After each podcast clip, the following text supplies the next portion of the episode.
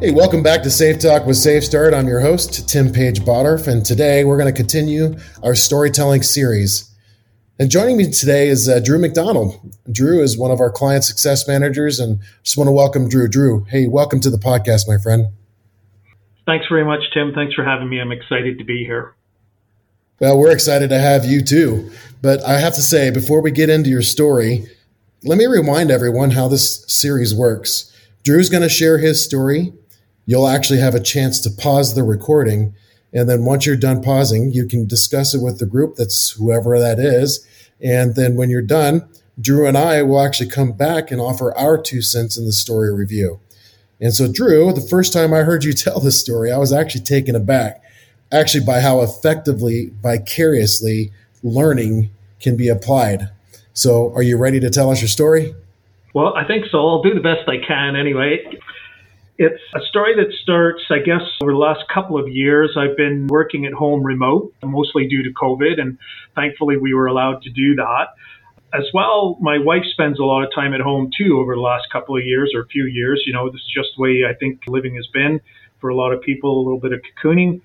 But in any event, I've had to do a lot of presentations for Safe Start Classic and Safe Start Now and over the last few years. And Anya, although sometimes she has headphones on not to hear me, you know, has, I think, picked up some of the Safe Start lingo.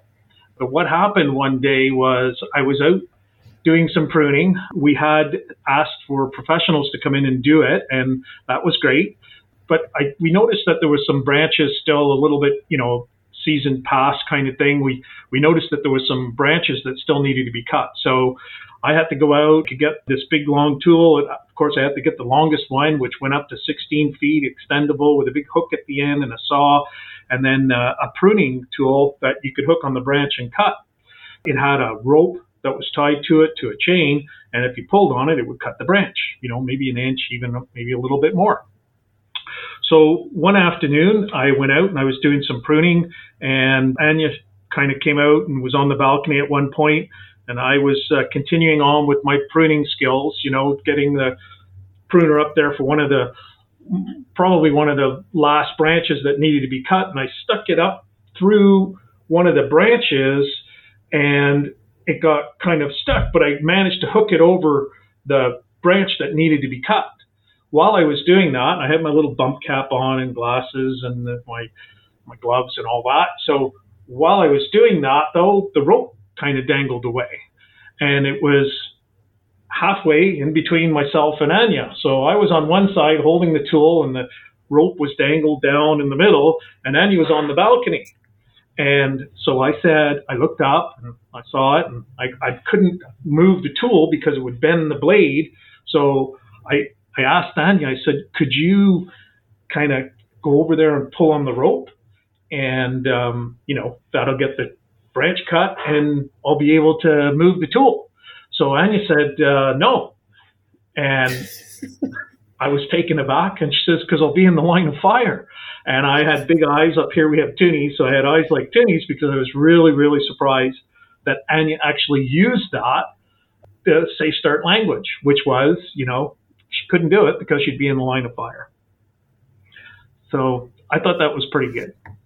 Yeah, that's a great story, and I, I'm really glad that Anya's uh, quite involved with your discussions in terms of safe starts. She'll be in the line of fire, so um, you must have done a good job at bringing this home. So kudos to you. I will say this uh, for all of our listeners: um, this is an opportunity now for you to go ahead and pause, and I want you to just take a take a second and discuss it with the, folks that are there. And remember, you've got two folks here and so discuss it, and we'll come back and we'll talk about the certs. Don't forget about the states and the errors and how it could have been worse.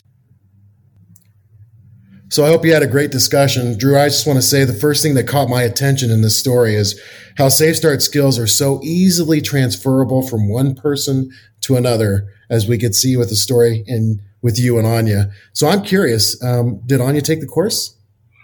No, uh, I'm not saying that she's like all spouses are, but you know, through experience, I think a lot of them, a lot of spouses are that they say, you know, look, you've got a job. I'm glad you have it. Let's leave work at work, and uh, you know, when you come home.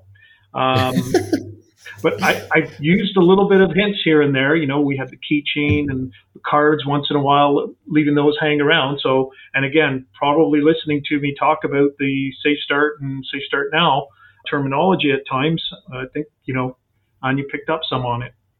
Yeah, that's good. She, you know, Sheila, my wife, she's not, uh, she's not necessarily like that, but I've actually heard stories um, that back that up for you, and I appreciate you bringing that up. So let's go ahead and start right now. Um, what states were you in?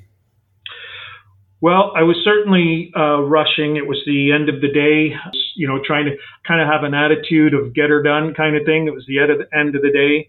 And that, so, and, you know, it was probably dinner time, just having to wrap up, you know, so for sure I was rushing. Frustration, perhaps because we had paid professionals and, you know, just wanted to, I thought they would be able to handle things, and still I had to get this tool and do this. But I think also I was probably, trying to show off my prowess on using this tool, and I ended up getting stuck. So, you know, that kind of didn't work out. So it was a little bit frustrating that way. Fatigue again, because you know wasn't late late, but I'm not getting any younger, so uh, it was probably getting close to my bedtime. So I was probably a little bit a little bit tired that way also complacency. I think for sure, you know, as you know, complacency is called a lot of different things and this, you know, just seems to be lurking around, right? And in this case, I had grown complacent, I think, with the tool, not only, you know, the hazardous energy of the branch falling, but the tool, because, you know, I don't use it that often, maybe once or twice a year, if that. Never really thinking it through that, and you could have been in the line of fire. That is a great review. You have a full house. Um, thank you for bringing that up. I also would like to suggest something here. It doesn't necessarily mean that you could use something over and over again to become complacent, but the fact that you actually said that you wanted to show off with the tool how good your skills were, um, that's a really true point. And I say that um, when you just pointed out that complacency could be as something as just simple as simple as just letting your guard down um, that that holds true, and I appreciate you bringing that up. So now let's talk about your errors. What were your errors? Well, one thing for sure, my eyes were on task because I looked at it several times, then looked at Anya, looked at what was happening up there, and I, you know, so for sure my eyes were on task, but obviously I don't think my mind uh, was right. So it was clear that there would have been line of fire potential. I just wasn't thinking it through like that. That you know, because I, I couldn't move the tool. I was frustrated. So I should have thought further that, you know, had Anya done that, she would have been in the line of fire. So for sure, you know, I, I just hadn't thought it through as clearly as I should.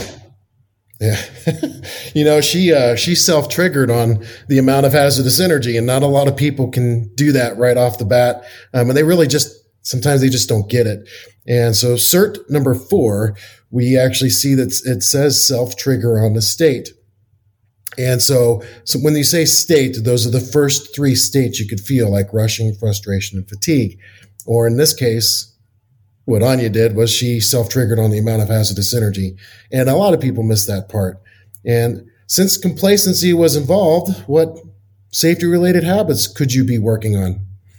Well, uh, if I can just, before I answer that, if I can back up just for a second, please. So I should have self triggered on the states myself, right? So I should have been able to self trigger on all the states uh, and the line of fire that I was putting, potential line of fire that I was putting her into, you know, with all that hazardous energy over overhead. So the habits to address complacency, certainly looking for the line of fire potential and uh, really making sure that not only I'm not in it, but nobody else goes into it either. Right. So, uh, yeah.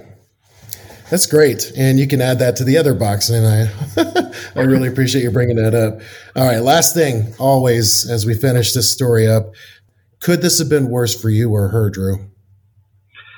Uh, yeah. I mean, uh, when I really think of it in, you know, real terms, um, I've given it a lot of thought afterwards you know, even though I was happy that Anya did self trigger or did, you know, say no because of the line of fire, you know, I had PPE on. I have a little bump cap in my glasses that I mentioned before, and I put my gloves on.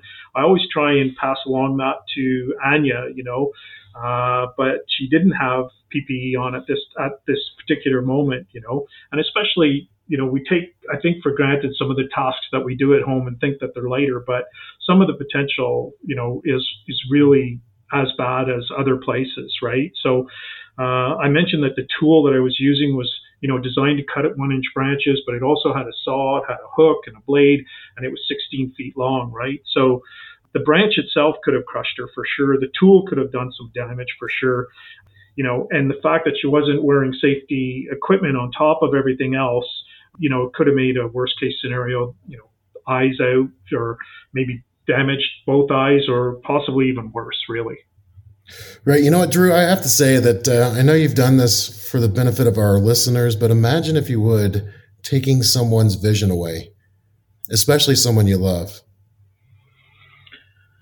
Tim, it's, uh, you know, we only get two, right? And doesn't matter who they're with. I mean, losing vision's got to be horrible in, in any event. And I just couldn't imagine doing it. And had Anya suffered those types of consequences because of something that I did, I'd be, you know, very, very upset. So uh, I'm just happy to know that if anything good came of COVID, um, you know, that overhearing the work, my work calls and talking about Safe Start Classic or Safe Start Now and the lingo, just I'm just glad that you know Anya had caught on and nothing nothing happened. You know, so uh, I can imagine had she gone through the course uh, versus just picking up language from what I was talking about. So I'm very thankful and grateful for that. For sure.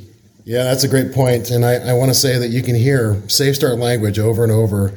And vicarious learning, for me, becomes the skill. And so certs actually become common practice if we are actually attending the entire course first. But the point of Safe Start stories, and a lot of them, is so that we can actually practice spotting that pattern that we always talk about, that state to error pattern. And so if we get good at that, then the certs, again, critical error reduction techniques become something that we get into common practice. So Drew, no one's perfect. And thank you for sharing your story today. You're actually helping all of us get better. And I thank you for that. And I also want to thank you for taking the time and sharing with us today. Thanks, Tim. It's been my honor. I really appreciate working with you as well. Thanks for taking the time with me. Yeah, you bet. And on behalf of Drew and myself and the entire team here at Safe Talk with Safe Start, thanks to every one of you for sharing your time with us. And remember, we are our brothers and sisters keepers. So keep out, keep on looking out for each other. And until next time, I'm Tim Page Bottorff for Safe Talk with Safe Start. We'll see you down the road.